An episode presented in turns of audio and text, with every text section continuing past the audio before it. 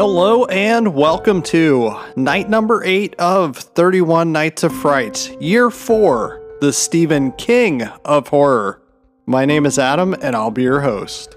Night 8 is taking us to a very well regarded Stephen King adaptation, even if it's not the most accurate. Starring David Soul and Bonnie Bedelia, this is the 1979 Tobe Hooper directed Salem's Lot. Salem's Lot at its heart is a very simple story, but it's a good one. Novelist Ben Mears returns to his New England hometown and discovers that vampires have taken up residence. This has always been a Stephen King adaptation for me that has somehow escaped my viewing. I've seen it a couple times as I was growing up, but I've only seen bits and pieces. I have also probably have only seen the so-called movie version, which was cut down to about two hours. Thankfully, the copy that I own on Blu ray is the full uncut version because CBS, in the history of this being broadcast, actually went and re edited the movie to cut out some of the stuff. I guess maybe to show it only on one night. I'm not quite sure. But I'm glad that I got to see the full uncut version. It was also a treat to go back and watch this somewhat for the first time, even though I did see bits and pieces. My thoughts on Salem's Lot is it's actually a really good gothic feeling vampire film, and I'm not even a huge fan of vampire films. However, when they're done right, they can be very good. Salem's Lot is directed by Tobe Hooper, which, if you remember, I said about on my Mangler episode just a few days ago that I feel like Tobe Hooper hasn't really shown what he can truly do behind the camera where a movie is specifically shot normal. And I say normal because I feel like something like Texas Chainsaw Massacre has almost like a documentary type of feel about it. That's one of the things that makes the movie notorious is because it has that grit. Then of course we had Poltergeist, which I feel is a ghost directed film from Steven Spielberg.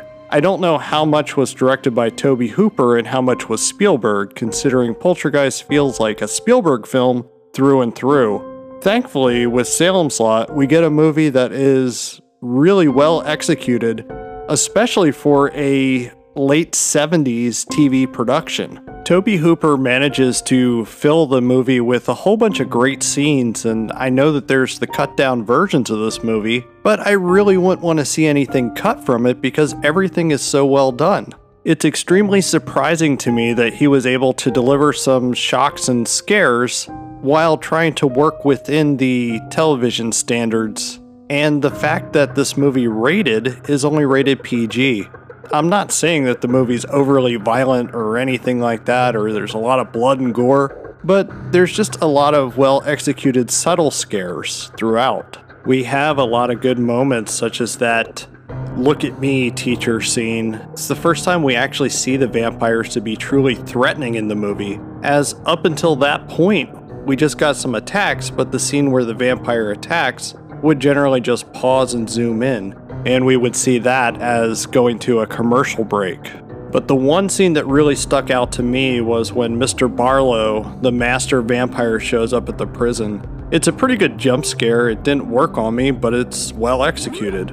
Later, when he makes his full appearance, it's awesome. I believe it's an iconic appearance. He is just a rectangle on the floor and rises to give us our first full view. It's after this scene that it seems like all hell breaks loose after the first appearance of the Master.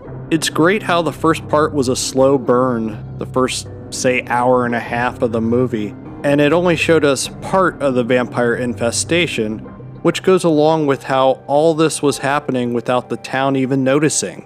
And even when there is a full on infestation, no one really realizes it because the townspeople just think they are all tired not knowing that they're slowly dying and becoming a vampire. So that was one aspect that I really enjoyed about it.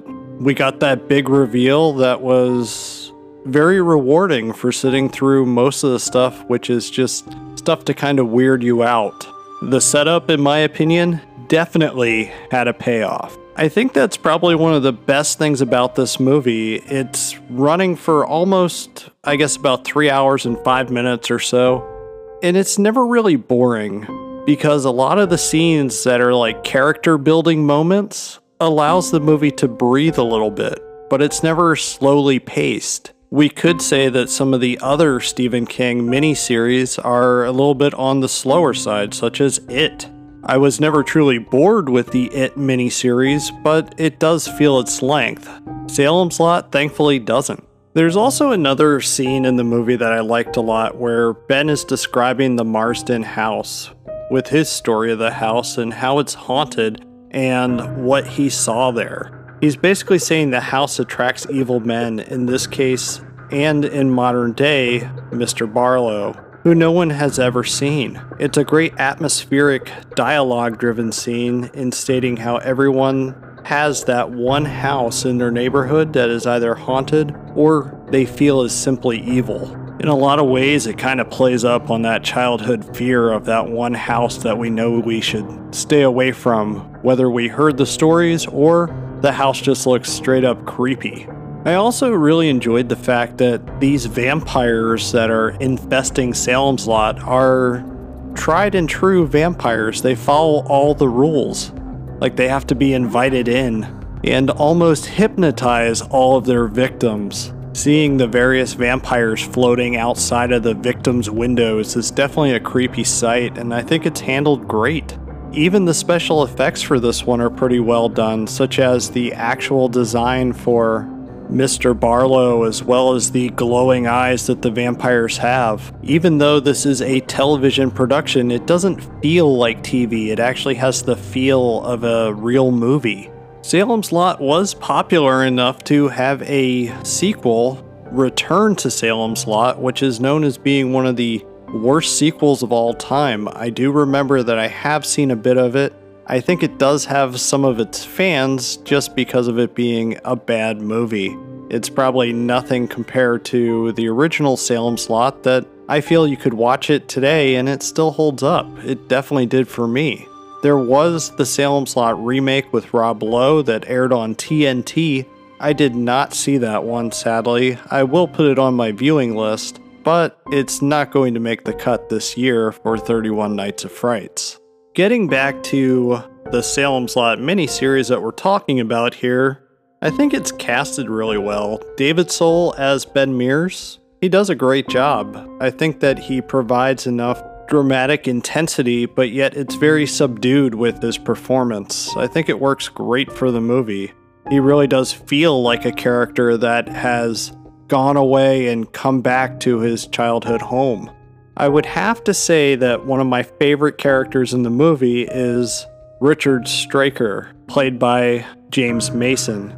He did an awesome job at playing a creep. We know that there's something off about this guy, but yet he's pleasant the entire time. Of course, he is serving the master, Mr. Barlow, I really think that this is a role that could have gone to Vincent Price just by the way he gives his very calm, cool, collected line delivery. It definitely sounds like Vincent Price, or that it could have been Vincent Price for this role. That would have been absolutely amazing. But that's not taking away from what James Mason does here. I think he's pretty great in the movie. The casting for Salem's Lot is even more fun when you see a very young Fred Willard in the movie. I actually really enjoyed the ending to Salem's Lot. I like that the Master is destroyed, and Ben knows that the vampires are going to be coming for him. It kind of answers a question that I had because when the house was burned down at the end of the film, I was wondering, well, how does he know that Susan was actually dead? He doesn't. But yet, the ending goes and provides that answer. Ben Mears' love interest Susan goes and comes for him at the end of the film. I like it because it's kind of a downbeat ending. It's not a very happy ending. Because while Ben did eradicate most of the vampires there in Salem's Lot as well as the Master, he wound up losing the one that he loves. He lost her to the Master and becoming a vampire, so even though he succeeded, he failed. I think it was a fantastic way to end the film because it gave closure, but it was a very downbeat closure. Overall, Salem's Lot definitely impressed me. I don't know why I haven't seen it completely in full, or if I did, I don't remember. But it was definitely great to go back and check it out. It holds up. It's definitely one of the Stephen King films that I would recommend if they're looking for a good Stephen King movie, even if the adaptation wasn't necessarily 100% accurate. But I will have to say that I definitely enjoyed my time in Salem's Lot. I'm going to close out tonight's episode. As a reminder, you can find me on Twitter and Instagram at Adam underscore analyzes.